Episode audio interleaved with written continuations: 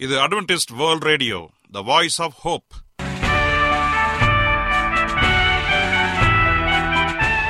வணக்கம். அன்பான வானொலி நேயர்களே உங்கள் அனைவரையும் கர்த்தராகிய ஆண்டவர் இயேசுவின் நாமத்திலே வாழ்த்தி எங்களது இன்றைய ஒளிபரப்பை கேட்க உங்களை அன்போடு வரவேற்கிறோம். பரலோக வாழ்க்கைக்கு வழிகாட்டக்கூடிய எங்களது ஒளிபரப்பில் இன்று இடம்பெற இருக்கும் நிகழ்ச்சிகள் உடல் ஆரோக்கியத்தை குறித்த செய்திகள் ஆன்மீக சிந்தனைக்கான தேவ செய்திகள் மற்றும் காதுக்கு இனிய கீதங்கள். இன்றைய உலகில் வியாதிகளின் எண்ணிக்கையை கணக்கிட முடியாது.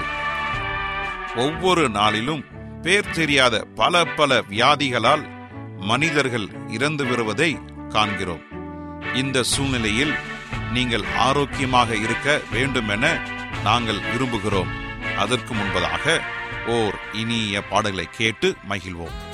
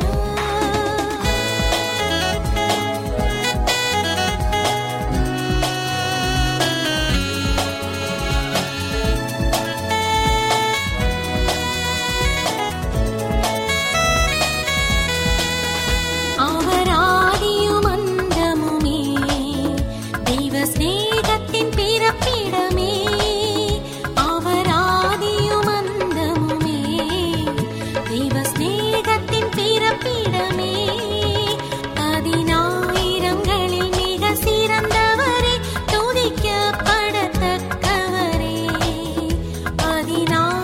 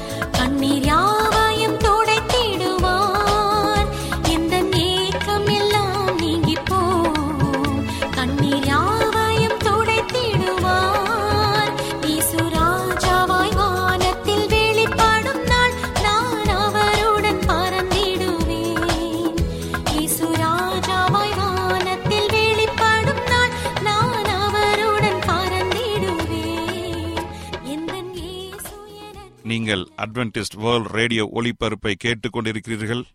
எங்களுடைய முகவரி அட்வென்டிஸ்ட் வேர்ல்ட் ரேடியோ தபால் பெட்டி எண் ஒன்று நான்கு நான்கு ஆறு Salisbury park market yard post Pune நான்கு ஒன்று ஒன்று பூஜ்ஜியம் மூன்று ஏழு மகாராஷ்டிரா இந்தியா. எங்களுடைய இமெயில் முகவரி AWR Tamil at Gmail dot com இப்பொழுதும் நாம் தேவ வசனத்தை தியானிக்கும் வேலைக்குள்ளாக வந்திருக்கிறோம். இன்றைய தேவ செய்தியை சகோதரர் ஜே செல்வன் அவர்கள் வழங்க இருக்கிறார் தீராத ஆசை. கிறிஸ்துவுக்குள் அன்பான தேவ பிள்ளைகளே உங்கள் அனைவரையும் இந்த அட்வென்டிஸ்ட் உலக வானொலி நிகழ்ச்சியின் வாயிலாக சந்திப்பதிலே மிக்க மகிழ்ச்சி அடைகிறேன். உங்கள் அனைவரையும் ஆண்டவர் இயேசுவின் நாமத்தில் வாழ்த்துகிறேன். நேயர்களே எங்களது அனுதின நிகழ்ச்சிகளை எங்களுடைய இணையதள பக்கத்திலும் கேட்டு மகிழலாம். எங்களுடைய இணையதள முகவரி W W W dot A W R dot ORG அதில் தமிழ் மொழியை தேர்வு செய்து பழைய ஒளிபரப்பையும் கேட்கலாம். அதே போல உங்களிடத்தில் ஸ்மார்ட் போன் இருந்தால் எங்களுடைய வாய்ஸ் ஆப் ஹோப் மற்றும் ஏடபிள்யூஆர் த்ரீ சிக்ஸ்டி என்ற மொபைல் ஆப்புகளை பயன்படுத்தி எங்களுடைய அனைத்து நிகழ்ச்சிகளையும் நீங்கள் கேட்டு மகிழலாம். ஒருவேளை உங்களுக்கு ஏதாவது சந்தேகங்கள் கருத்துக்கள் அல்லது விமர்சனங்கள் இருந்தால் இந்த நிகழ்ச்சியினுடைய முடிவில் சொல்லப்படுகிற தொடர்பு எண்ணை பயன்படுத்தி அல்லது முகவரியை பயன்படுத்தி எங்களோடு தொடர்பு கொள்ளுங்கள். கர்த்தர் உங்கள் யாவரையும் ஆசிர்வதிப்பாராக. இப்பொழுது நாம் தேவ செய்திக்குள்ளாக கடந்து செல்வோம். ஜெப சிந்தையோடு காத்திருந்து தேவ ஆசீர்வாதத்தை பெற்றுக்கொள்வோம். இன்றைய தியானத்திற்காக நாம் எடுத்துக்கொண்ட ஒரு தலைப்பு தீராத ஆசை. தீராத ஆசை என்ற தலைப்பின் கீழாக இன்ற நாள் தியானத்திற்குள்ளாக கடந்து செல்வோம். ஒரு சிறிய ஜெபத்தோடு கடந்து செல்வோம். எங்களை அதிகமாய் நேசிக்கிற நல்ல தகப்பனே இந்த நாளிலே உம்முடைய வார்த்தைகளை குறித்து பேச போகிறோம் தியானிக்க போகிறோம். உம்முடைய ஆவினுடைய துணை வழிநடத்தல் எங்களை முற்றிலுமாக மறைத்து நல்ல செய்தியை கொடுக்கும்படியாய் சேபிக்கிறேன் கேட்கிற யாவருக்கும் மன சந்தோஷத்தையும் சமாதானத்தையும் அருளும்படியாக இயேசுவின் நாமத்தில் கேட்கிறோம் நல்ல பிதாவே. ஆமேன். இந்த தலைப்பை கேட்ட மாத்திரத்திலே அநேகருக்கு போதகர் எதை குறித்து பேச போகிறார்? தீராத ஆசை என்கிறார்களே என்று சொல்லி ஒரு ஒரு கேள்வி வந்திருக்கும் என்று சொல்லி நான் நம்புகிறேன். ஆம் எனக்கு அன்பானதனுடைய பிள்ளைகளே தீராத ஆசை என்பது அந்த ஒரு வார்த்தையை சொல்லும் பொழுதே முடிவில் இல்லாமல் அது நிறைவு பெறாமல் இருக்கிற ஒரு தன்மையை காட்டுகிறது. தீராத ஆசை ஒரு ஆசை தனியாமல் இருக்கும். அது வேண்டும் வேண்டும் வேண்டும் என்கிற ஒரு நிலையை காண்பிக்கிறது. அதனால்தான் தீராத ஆசை தனியாத ஆசை என்று சொல்லி இந்த தலைப்பை நான் எடுத்துக்கொண்டிருக்கிறேன் ஆம் எனக்கு அன்பானதனுடைய பிள்ளைகளே நம்முடைய இந்த உலக வாழ்க்கையை சற்று கவனித்து பார்ப்போம் என்று சொன்னால் மக்கள் ஏதோ ஒன்றை தேடி இங்கும் அங்குமாக ஓடி அலைந்து கொண்டிருக்கிறார்கள் ஆராய்ந்து கொண்டிருக்கிறார்கள். என்னுடைய வாழ்க்கையில என்னுடைய குடும்பத்திற்காக என் உறவினர்களுக்காக என்னுடைய பெற்றோர்களுக்காக என்னுடைய பிள்ளைகளுக்காக என்று சொல்லி பல்வேறு காரணங்களை சொல்லி ஓடிக்கொண்டே இருக்கிறார்கள். எதற்காக? தங்களுடைய எதிர்காலத்தை நினைத்து எதிர்கால சந்ததியாரை நினைத்து பொருட்களையோ அவர்களுக்கு பொக்கிஷங்களையோ சேர்த்து வைக்கும்படியாக ஆசை தனியாமல் தீராமல் அலைந்து கொண்டிருக்கிறார்கள். இன்னும் அநேகருடைய உள்ளங்களில ஒரு சிறிய பொறுப்பு அவர்களுக்கு கொடுத்தால் இதைவிட பெரிய பொறுப்பு எனக்கு வேண்டும் என்று சொல்லி பொறுப்பு பதவி புகழ் இவற்றுக்காக அலைந்து ஓடிக்கொண்டிருக்கிறார்கள். இப்படிப்பட்ட சூழ்நிலையில அவருடைய உள்ளத்தில ஆசை அளவு மீறி போகிறது. அதான் நம்முடைய பழமொழியை சொல்லி கேள்விப்பட்டிருக்கிறோம். பேராசை பெருநஷ்டம் என்ற ஒரு வார்த்தையும் நம்முடைய நடைமுறையில அதிகமாக நாம் கேள்விப்பட்டிருக்கிறோம். ஆகவே இந்த ஒரு பேராசை மக்களுடைய உள்ளத்தில இருப்பதினாலே மக்கள் ஓடிக்கொண்டே இருக்கிறார்கள். நிற்காமல் தன்னுடைய சிந்தையை யோசிக்காமல் ஓடிக்கொண்டே இருக்கிறார்கள். ஓடினால் இன்னும் கிடைக்குமே இன்னும் அதிகமா கிடைக்குமே இன்னும் அதிகமாய் கிடைக்குமே என்று சொல்லி ஓடிக்கொண்டே இருக்கிறார்கள். அது பேராசையாக உருவெடுத்து முடிவிலே தீராத ஆசையாக முடிகிறது. அந்த ஆசைக்கு அளவே இல்லை. ஆம் எனக்கு அன்பானதனுடைய பிள்ளைகளை வேதத்தின் வாயிலாக நாம் படிக்கும் பொழுது கூட வேத கதாபாத்திரங்களிலும் அநேகர் எனக்கு அது வேண்டும் இது வேண்டும் என்று சொல்லி அலைந்த கதாபாத்திரம் நிறைய இருக்கின்றன. இன்னைக்கு நம்முடைய ஆவிக்குரிய வாழ்க்கையில இந்த கதாபாத்திரங்கள் மூலமாக ஆண்டவர் நமக்கு கொடுக்க போகிற சத்தியத்தை மிக அற்புதமாக நாம் கற்றுக்கொள்ள போகிறோம். முதலாவதாக அனனியா சபிராலை குறித்து அப்போச நடவடிக்கைகள் ஐந்தாம் அதிகாரத்தில் நாம் படிக்கின்றோம். அங்கு ஆண்டவருக்காக கொடுக்க வேண்டும் என்று சொல்லி தங்களுடைய பாகங்களை அவர் விற்றார்கள். வித்த அமௌண்ட் எவ்வளவுன்னு சொல்லாம அவருக்கு வித்த ஒவ்வொரு பணத்தையும் மறைத்து இவ்வளவுதான் வித்தோம் என்று சொல்லி கணவனும் மனைவியும் அதை இச்சித்தார்கள். ஆண்டுடைய சமூகத்திற்கு முன்பாக ஸ்ரீசலத்தை சொல்லும் பொழுது அங்கே அவர்கள் பொய் சொன்னார்கள். ஏனென்று சொன்னால் ஒரு தீராத ஆசை செல்வத்தின் மேலிருந்த ஆசை ஆஸ்தின் மேலிருந்த ஆசை அவர்களை மறைத்தது. என்றைக்கு ஆண்டவருடைய சமூகத்திற்கு விரோதமாக பொய் சொன்னார்களோ ஆண்டவருடைய சமூகத்திற்கு விரோதமாக அவர்கள் ஏவப்பட்டார்களோ அங்கு அவர்கள் மாண்டு போனார்கள்.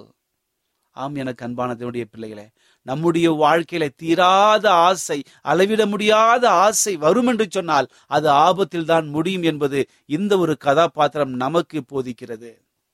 இன்னைக்கு நம்மில் அநேகர் யார் பெரியவர்கள் என்கிற ஒரு ஒரு காரியமும் இன்றைக்கு அநேகருக்கு பரவலாக காணப்படுகிறது. ஒரு கம்பெனியிலேயோ அல்லது நிர்வாகத்திலேயோ அல்லது சிறிய ஒரு அலுவலகத்திலேயோ வேலை செய்கிறதுல யார் முதலாவது இருப்பார்கள்? இன்றைக்கு நடைமுறையில இன்னும் அநேக குடும்பங்களிலே காணப்படுகிற ஒரு மிகப்பெரிய ஒரு பிரச்சனை யார் பெரியவர்களாக இருப்பார்கள் என்ற ஒரு பிரச்சனை. இன்னைக்கு அநேக நிர்வாகத்தில அநேக தொழிற்சாலைகளில யார் மூத்தவர்கள் என்கிற பிரச்சனை வரும். அதாவது சீனியர் ஜூனியர் என்கிற ஒரு பிரச்சனையை கொண்டு வருவார்கள். நான் இவ்வளவு வருடம் நான் இங்கே இருக்கிறேனே எனக்கு தான் முதல் அந்தஸ்து கொடுக்க வேண்டும். எனக்கு தான் எல்லா பாக்கியமும் கிடைக்க வேண்டும். ஏனென்றால் நான் தான் சீனியர் என்று சொல்லி சொல்வார்கள். மற்றவர்களை பார்த்து நீ ஜூனியர் இப்பொழுதுதான் நீ சேர்ந்தாய். இவ்வளவு இப்போ சேர்ந்த மாத்திரத்துல ஏன் இவற்றையெல்லாம் கேட்கிற என்று சொல்லி சண்டை போடுகிற அனுபவங்களும் அநேக நிர்வாகங்களே காணப்படுகிறது. ஏன்? கிறிஸ்துவ குடும்பங்களிலும் கிறிஸ்துவ அலுவலகங்களிலும் இந்த அவலநிலை காணப்படுவதை நாம் காண முடிகிறது. ஆம் எனக்கு அன்பானதனுடைய பிள்ளைகளே. கிறிஸ்துவுக்குள் நாம் அனைவரும் ஒன்றாய் இருப்போம் என்று சொன்னால் பெரியவர் தாழ்ந்தவர் உயர்ந்தவர் இப்படி எந்த விதமான பாகுபாடும் இல்லை. கிறிஸ்துவுக்குள் நாம் அனைவரும் ஒன்றாக இருக்கிறோம் என்பதை நாம் மறந்துவிடக்கூடாது ஏனென்றால் சாத்தான் எடுக்கிற ஒரு ஆயுதங்களில யார் பெரியவர் என்கிற ஒரு ஆயுதத்தை எடுத்து அந்த சூழ்நிலையை அவன் கெடுக்கிறவனாக காணப்படுகிறான். தேவனை விட்டு பிரிப்புவதற்கு அங்கு பிரிவினையை உண்டாக்குவதற்கு முக்கியமான ஒரு படி என்னவென்று சொன்னால் இந்த யார் பெரியவர் யார் சிறியவர் என்கிற ஒரு காரியத்தை அவனுக்கு புகழின் மத்தியில பதவியின் மத்தியிலே ஆசையை வரவழைத்து ஆண்டுடைய சமூகத்துக்கு விரோதமாக திருப்புகிற ஒரு அவலநிலை காணப்படுகிறது. இந்த பிரச்சனை இப்பொழுது மட்டும் இல்லை இயேசு கிறிஸ்து வாழ்ந்த காலகட்டத்திலும் கூட அதிகமாக காணப்பட்டது.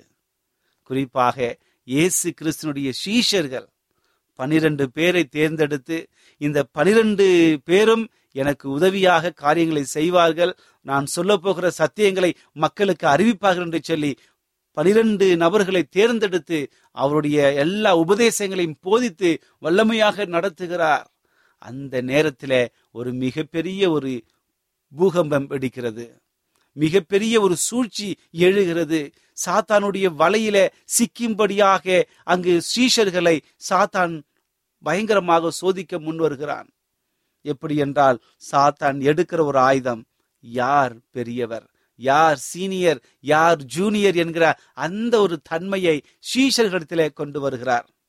எப்படி என்று சொன்னால் லூக்கா எழுதின சுவிசேஷ புஸ்தகம் இருபத்தி ரெண்டாம் அதிகாரம் பதினான்கிலிருந்து முப்பது வரை இருக்கிற வசனங்களை நாம் வாசிப்போம் என்று சொன்னால் அங்கே இருக்கின்ற ஒரு காரியம் அவர்கள் அனைவரும் போஜனம் பண்ணி கொண்டிருக்கையில அங்கு கூடியிருந்த ஸ்ரீசர்கள் மத்தியில ஒரு மிகப்பெரிய ஒரு கேள்வி எழுந்து அந்த கேள்வியினாலே வாக்குவாதம் உண்டாகிறது. அந்த கேள்வி என்னவென்று சொன்னால் தங்களில் யார் பெரியவன்? இயேசு கிறிஸ்துவோடு இருந்த பனிரெண்டு பேர் வைத்து இந்த பனிரெண்டு பேர்ல யார் முக்கியமானவர்கள் யார் முக்கியம் இல்லாதவர்கள் யார் உயர்ந்தவர்கள் யார் கீழாக இருக்கிறவர்கள் யார் முதன்மையாக இருக்கிறவர்கள் என்று சொல்கிற ஒரு மிகப்பெரிய ஒரு போட்டி பொறாமை உண்டானது. இன்றைக்கு நண்பர்கள் மத்தியில குடும்பத்தின் மத்தியில இந்த போட்டி சர்வ சாதாரணமாக இருப்பதை நாம் காண முடிகிறோம். ஆனால் ஆண்டவர் ரட்சகர் இயேசு கிறிஸ்துடைய அந்த ஒரு வாழ்க்கையிலேயே இவ்வளோ பெரிய ஒரு பூகம்பம் அங்கே வெடிக்கிறது. பனிரெண்டு சீஷர்கள் ஒற்றுமையாக இருந்ததை கண்டு சாத்தான் புலம்புகிறான். ஏதாவது ஒரு வழியை உண்டாக்கி அவர்களை பிரிக்க வேண்டும் என்று சொல்லி வகை தேடி சுற்றித் திரிகிறான். அந்த சமயத்தில்தான் சாத்தான் எடுத்த ஆயுதம் யார் பெரியவன் என்கிற ஒரு ஆசையை ஒரு போட்டி பொறாமையை அங்கே உருவாக்குகிறான். அங்கு சீஷர்களில மிகவும் பெரிய வயதில் முதிர்ந்த பேதுருவு அங்கு இருக்கிறார். எதை செய்தாலும் என்ன சொன்னாலும் அவன்தான் முதலாவதாக பதிலையோ காரியங்களையோ சொல்லுகிறவர். வேதத்திலே பார்க்கும் பொழுது ஆண்டவர் இயேசு கிறிஸ்துவே கடிந்து கொண்ட ஒரு சீஷன் யார் என்று சொன்னால் பேதுருதான். இன்னும் அநேக காரியங்களை மக்களை அந்த பன்னிரண்டு சீசர்களை வழிநடத்த அநேக காரியங்கள் நாம் சொல்வதை கேட்க வேண்டும் என்கிற மனநிலையோடு இருந்தவன் பேதுரு. இன்னும் ஒவ்வொரு சீஷனுடைய உள்ளத்திலும் இப்படிப்பட்ட ஒரு கேள்வி இருந்தது. ஏன் இவன் மட்டும் முதலாவதாக பேசுகிறானே? நான் பேசக்கூடாதா? அந் அப்படி என்னதுனாலதானா இந்த ஒரு கேள்வி அங்கே எழுந்தது. எப்போ பேசினாலும் இவன் தான் பேசி கொண்டிருக்கிறானே. அப்ப நாங்களாம் இருக்கிறோம் நாங்களும் ஸ்ரீஷர் தானே என்கிற ஒரு கருத்து அங்கே வந்தது. இன்னைக்கு நம்முடைய அலுவலகங்கள்ல ஏதாவது ஒரு மீட்டிங் நடக்குதுன்னு வைத்தீங்க. ஏதாவது ஒரு மீட்டிங்கோ ஏதாவது நம்ம ஒரு ஒரு கலந்து பேசி கொண்டிருக்கும் பொழுதோ ஒரு நபர் மட்டும் அடிக்கடி பேசி கொண்டிருந்தால் எப்படி சக நண்பர்களுக்கும் சக உறுப்பினர்களுக்கும் எப்படிப்பட்ட ஒரு உணர்ச்சி எழுமோ அதே போல எழுச்சிதான் ஆண்டவர் இயேசு கிறிஸ்து போஜனம் பண்ணி கொண்டிருக்கும் போது அவரை சுற்றி இருந்த சீஷர்கள் இப்படிப்பட்ட ஒரு கேள்வி எழுப்புகிறார் ஆண்டவரே உங்களில் யார் பெரியவன்? இந்த பனிரெண்டு பேர்ல யார் பெரியவன் என்கிற ஒரு கேள்வியை எழு- எழுந்தது. கருத்துக்கு சித்தமான இந்த வசனங்களை நீங்க வாசிங்க. வீடுகளில் அமைதியாக லூக்கா எழுதின சுவிசேஷ புஸ்தகம் இருபத்தி ரெண்டாம் அதிகாரம் பதினாலுல இருந்து முப்பது வரை நீங்கள் அதை வாசிங்க. குறிப்பாக இருபத்தி நான்காவது வசனத்தை நான் வாசிக்கிறேன். லூக்கா எழுதின சுவிசேஷ புஸ்தகம் இருபத்தி ரெண்டாம் அதிகாரம் இருபத்தி நான்காவது வசனம். அன்றியும் தங்களில் பெரியவனாய் இருப்பவன் என்று அவர்களுக்குள்ளே வாக்குவாதம் உண்டாயிற்று. அவர் அவர்களை நோக்கி ஆண்டவர் இயேசு கிறிஸ்து அவர்களை நோக்கி புரஜியாதியாரின் ராஜாக்கள் அவர்களை ஆளுகிறார்கள். அவர்கள் மேல் அதிகாரம் செலுத்துகளும் உபகரிகளும் எண்ணப்படுகிறார்கள். உங்களுக்குள்ளே அப்படி இருக்கக்கூடாது. உங்களில் பெரியவன் சிறியவனைப் போலவன் தலைவன் பணிவிடைக்காரனைப் போலவும் இருக்க கடவன். பாருங்கள் இதையெல்லாம் பார்த்து கொண்ட ஆண்டவர் இயேசு கிறிஸ்து திடீர் என்று ஒரு காரியத்தை சொல்லுகிறார். இன்னைக்கு உலகத்தை ஆளுகிறது இருக்கிற ஒரு காரியம் உங்களிடத்திலே காணப்படுகிறதா? என்று சொல்லி வேதனை அடைகிறார். அப்போது சொல்லுகிறார் ஒரு தலைவன் வேலைக்காரனை போல் இருக்க வேண்டும். பணிவிடைக்காரனை போல் இருக்க வேண்டும். அப்படி இருக்கும் பொழுதுதான் நாம் நீங்கள் நன்றாக உயர்ந்து நிற்பீர்கள். இன்னொரு சம்பவத்திலே பார்க்கும்போது ஆண்டவர் இயேசு கிறிஸ்து ஒரு சிறிய குழந்தையை சிறிய குழந்தை எடுத்து காண்பித்து இந்த சிறிய பிள்ளையை போல நீங்கள் மாறாவிட்டால் பரலோக ராஜ்யத்தில் பெரியவராய் இருக்க மாட்டீர்கள். ஆனால் இதை கேட்ட சீஷர்கள் சற்று ஏமாற்றம்தான். ஏனென்று சொன்னால் அவர்கள் இந்த உலகத்திலே வாழ்ந்த போது சீஷர்கள் தங்களுடைய அனுபவத்தில எப்போ பார்த்தாலும் ஆண்டவரே எப்பொழுது உடைய ராஜ்யம் வரும்? ஆண்டவரே எப்பொழுது உடைய ராஜ்யம் வரும்? என்று சொல்லி கேட்டுக்கொண்டே இருந்தார்கள். ஏனென்று சொன்னால் சீஷர்களுடைய அவர் எண்ணம் எப்படி இருந்து சொன்னால் ஒரு நாள் அல்ல ஒரு நாள் என்னுடைய ராஜா இயேசு கிறிஸ்து இந்த இருக்கின்ற இந்த ரோம ஆதிக்கத்தை எதிர்த்து தகர்த்தெறிந்து மறுபடியும் யூத ராஜ்யத்தை கொண்டு வருவார். அங்கு அதற்கு ராஜாவாக இயேசு கிறிஸ்து மாறுவார். அவர் ராஜாவாக இருந்தால் எனக்கு ஒரு அமைச்சர் பதவி கிடைக்குமே என்று சொல்லி இந்த பனிரெண்டு நம்பி நம்பியிருந்தார்கள் ஆனால் ஆண்டவர் சொன்ன அந்த ராஜாங்கம் பரலோக ராஜ்யத்தை குறித்து அடிக்கடி பேசி கொண்டிருந்தார். கர்த்தருடைய ராஜ்யம் வரப்போகிறது வரப்போகிறது சொல்லி பரலோக ராஜ்யத்தை குறித்து அதிகமாக பேசி கொண்டிருந்தார். ஆனால் சீஷர்களுக்கு அது புரியவில்லை. ஆனால் அது கா- ஒரு காலகட்டத்தில் அவர் அவர்கள் அனைவருமே போட்டி பொறாம இருந்துச்சு. நான் தான் அந்த பதவி நான் தான் இந்த பதவி எடுக்க வேண்டும் என்று சொல்லி தமிழுக்குள்ளே அந்த போட்டியை பயங்கரமாக பெரிய ஒரு விஷயமாக மாறினது. அப்பொழுதுதான் ஆண்டவர் இயேசுக்கு சொன்னார் யார் பெரியவன் என்று சொன்னால் ஒரு சிறிய குழந்தை போல தன்னை மாற்றிக் கொள்கிறவன் சிறிய குழந்தை போல இருக்கிறவன் பரலோகத்திலே பெரியவனாய் இருப்பான். அப்படி என்றால் ஒரு சிறிய குழந்தை எடுத்துக்கொள்ளுங்கள் அந்த குழந்தைக்கு எந்த விதமான தப்பும் தெரியாது தீமையும் தெரியாது சூதும் தெரியாது எந்த விதமான தவறான காரியங்கள் தெரியாது. ஒரு நல்ல மனதோடு எல்லார்ட்டையும் போய் பேசும் நல்ல மனதோடு யார் சிரித்தாலும் சிரிப்பார்கள். வெகுளியாக இருக்கிற ஒரு குணம் வெண்மையான ஒரு இதயம். இப்படிப்பட்ட குணாதிசயங்களை வைப்போம் என்று சொன்னால் குழந்தைகளைப் போல நாம் மாறுவோம்.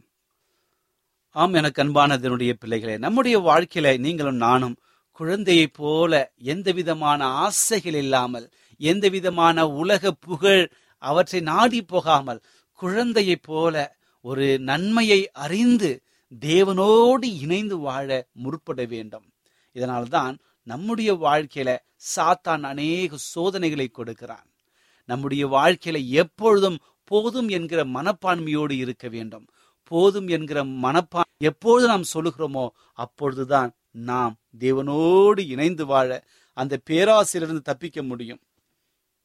இன்னைக்கு அநேகருடைய வாழ்க்கையில துன்பங்கள் கஷ்டங்கள் வேதனைகள் வருவதற்கு என்ன காரணம்?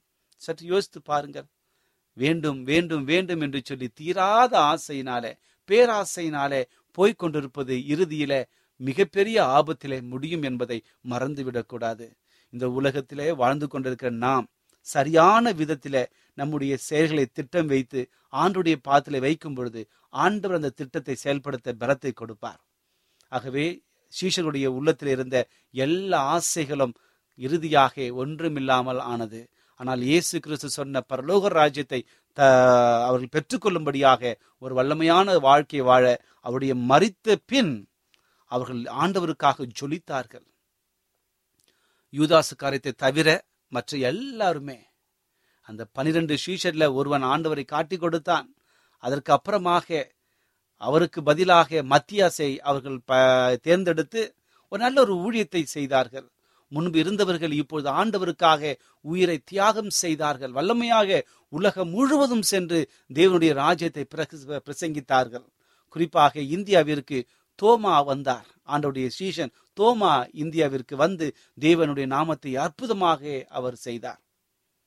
என் எனக்கு அன்பானதனுடைய பிள்ளைகளே உங்கள் வாழ்க்கையில் யார் பெரியவர் என்ற எண்ணம் வரும் என்று சொன்னால் அது சாத்தானுடைய குணமாக இருக்கிறது. ஆகவே அப்படிப்பட்ட எண்ணங்கள் நம்முடைய வாழ்க்கையில எழும் என்று சொன்னால் நம்முடைய குடும்பம் சீர்குலைந்து போய்விடும். குடும்பத்திலே யார் பெரியவர் என்பதை பார்ப்பதை விட ஆண்டவர் பெரியவராக இருக்கிறாரா என்பதை யோசிக்க வேண்டும். நம்முடைய அலுவலகங்களில் யார் பெரியவர் என்பதை பார்ப்பதை விட இயேசு கிறிஸ்து நம்முடைய செயல்களில் காணப்படுகிறார் என்பதை சோதித்தறிய வேண்டும்.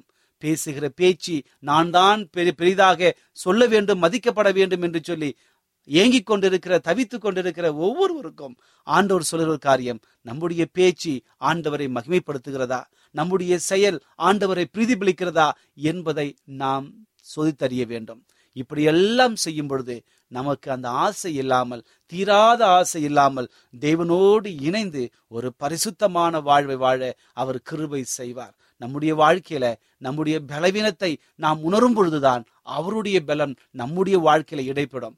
நம்முடைய நம் நம்முடைய பலத்தையே நம்பி என்னால் முடியும் என்னால் முடியும் என்று சொல்லிக் கொண்டிருப்போம் என்று சொன்னால் இறுதியில நாம் அழிந்து போய் விடுவோம் அதன் ஆண்டவர் சொல்கிறார் உன்னுடைய பலவீனத்தில என்னுடைய பலன் பூரணமாய் விளங்கும் என்கிற அந்த வாக்கு தத்தத்தை உணர்ந்து நம்முடைய பலவீனத்தை உணர்ந்தவர்களாக ஆண்டவரே இந்த காரியத்தை செய்ய எனக்கு பலன் இல்லையப்பா நீர் எனக்கு உதவி செய்யும் ஆண்டவரே என்று சொல்லி பழகி கொள்ளுங்கள். அப்போசனாகிய பவுல் சொன்னது போல என்னை பலப்படுத்துகிற கிறிஸ்து அவர் எனக்கு பலத்தை கொடுப்பார். அதனால் நான் எல்லாவற்றையும் செய்ய நான் பலன் உண்டு என்று சொல்லி அற்புதமாக சொல்கிறார். என்னை பலப்படுத்துகிற கிறிஸ்துவினாலே எல்லாவற்றையும் செய்ய எனக்கு பலன் உண்டு. ஆகவே அதே போல நம்முடைய வாழ்க்கையிலும் நம்மை பலப்படுத்துகிற தேவன் இருக்கிறார். ஆகவே சோர்ந்து போகாதீங்க கவலைப்படாதீர்கள். நாளைய தினத்தை குறித்து கலங்கி நிற்காதீர்கள் ஆண்டவர் சொல்லுகிறார். உங்களுடைய தீராத ஆசையை விட்டுவிட்டு ஆண்டோரோடு இடைபெற்று அவருடைய ஆசைக்கு உங்கள் வாழ்க்கையை அர்ப்பணியுங்கள். உங்கள் வாழ்க்கை அற்புதமாக மாறும். நம்முடைய வாழ்க்கை மாறும் பொழுது நம்முடைய துக்கம் சந்தோஷமாக மாறி சமாதானம் சந்தோஷம் அவருடைய வழிநடத்தின் கீழாக நாம் நடத்தப்படுவோம். இப்படிப்பட்ட ஆசீர்வாதம் உங்களுக்கு வரும்படியாக நான் வாழ்த்துகிறேன். கர்த்தர் உங்கள் யாவரையும் ஆஸ்வதிப்பாராக இப்பொழுது நான் உங்களுக்காக ஜெபிக்கப் போகிறேன். விசுவாசத்தோடு தலைகளை தாழ்த்தி முடிந்தால் முழங்கால் படியிட்டு என்னோடு ஜெபம் செய்யுங்கள். கர்த்தர் பெரியவர் பெரிய காரியங்களை செய்ய காத்து நிற்கிறார் ஜெபிப்போமா? எங்களை அதிகமாய் நேசிக்கிற நல்ல ஆண்டவரே இந்த நல்ல வேலைக்காக நன்றி செலுத்துகிறோம். இந்த நாளிலே தீராத ஆசை என்ற தலைப்பின் கீழாக சீஷர்கள் தங்களுடைய வாழ்க்கையில் காணப்பட்ட ஒரு தவறான குணாதிசயங்களை வெளிப்படுத்தினார்கள். அதை வெளிக்காட்டி அவர்கள் நல்ல ஒரு பாடத்தை கொடுப்பதற்காக நீர் எடுத்துக்கொண்ட ஒவ்வொரு காரியத்தையும் எங்கள் வாழ்க்கையில அபியாசித்து ஒருவேளை எங்கள் வாழ்க்கையில யார் பெரியவர்கள் என்கிற ஒரு நிலைமை காணப்பட்டால் அதை இந்த நேரத்தில் உமக்கு முன்பாக நாங்கள் சமர்ப்பிக்கிறோம். அந்தவரே நீர் படைத்த ஒவ்வொருவரும் சமமாக இருக்கிறார்கள். ஒரே சிந்தையோடு உண்மை நோக்கி வர எங்களை வழிநடத்தும்படியாய் செப்பிக்கிறேன் இந்த செய்தியின் மூலமாக எங்களோடு நீர் பேசியதற்காய் நன்றி தகப்பனே. இந்த செய்தியை கேட்டுக்கொண்டிருக்கிற என் அன்பான சகோதரனையும் சகோதரியும் ஆசீர்வதிங்க. ஒருவேளை அவருடைய வாழ்க்கையில ஏதாவது குறைகள் ஏதாவது துக்கம் ஏதாவது வியாகுலங்கள் அல்லது பண தேவைகள் எதுவாக இருந்தாலும் என் ஆண்டவர் அறிந்திருக்கிறீங்க. இப்பொழுது நல்ல சுகத்தை கொடுத்து நல்ல பலத்தை கொடுத்து ஒரு விடுதலை தரும்படி செபிக்கிறேன் அந்தவரே அவருடைய வாழ்க்கையில காணப்படுகிற சாத்தானுடைய இச்சைகளை நீர் முறியடித்து உம்முடைய அன்பையும் உம்முடைய பிரதிபலிப்பையும் அவர்கள் பிரதிபலிக்க நீர் வழிநடத்தும்படியாய் செபிக்கிறேன் என் ஆண்டவர் எனக்கு விடுதலை கொடுத்தார் வெற்றியை கொடுத்தார் சமாதானத்தை கொடுத்தார் என்று சொல்லி அநேக சாட்சிகளை கேட்டு உம்முடைய நாமத்தை மகிமைப்படுத்த எங்களை வழிநடத்தும்படியாய் இயேசுவின் நாமத்தில் கேட்கிறோம். நல்ல பிதாவே. ஆமேன். என்ன நேயர்களே இன்றைய தேவ செய்தி உங்களுக்கு ஆசீர்வாதமாக இருந்திருக்கும் என்று நாங்கள் கத்தருக்குள் நம்புகிறோம். எங்களுடைய இன்றைய ஒளிபரப்பின் மூலமாக நீங்கள் கேட்டு பயனடைந்த நன்மைகளையும் சாட்சிகளையும் எங்களுடைய நிகழ்ச்சியை குறித்த உங்களுடைய கருத்துகளையும் விமர்சனங்களையும் எங்களுக்கு எழுதி அனுப்புமாறு உங்களை அன்புடன் வேண்டிக் கொள்கிறோம். எங்களுடைய முகவரி அட்வென்டிஸ்ட் வேர்ல்ட் ரேடியோ தபால் பெட்டி எண் ஒன்று நான்கு நான்கு ஆறு Salisbury park market yard post Pune நான்கு ஒன்று ஒன்று பூஜ்ஜியம் மூன்று ஏழு மகாராஷ்டிரா இந்தியா. எங்களுடைய இமெயில் முகவரி AWR Tamil at Gmail dot com இத்துடன் எங்களது இன்றைய ஒளிபரப்பு நிறைவு பெறுகிறது. மீண்டும் நாளைய தினம் இதே அலைவரிசையில் அரை மணி நேரம் முன்மதாக சந்திப்போம். கர்த்தத்தாமே உங்கள் அனைவரையும் ஆசீர்வதிப்பாராக. உங்களிடமிருந்து விடை பெறுவது ஆர். விக்டர் செல்வம்.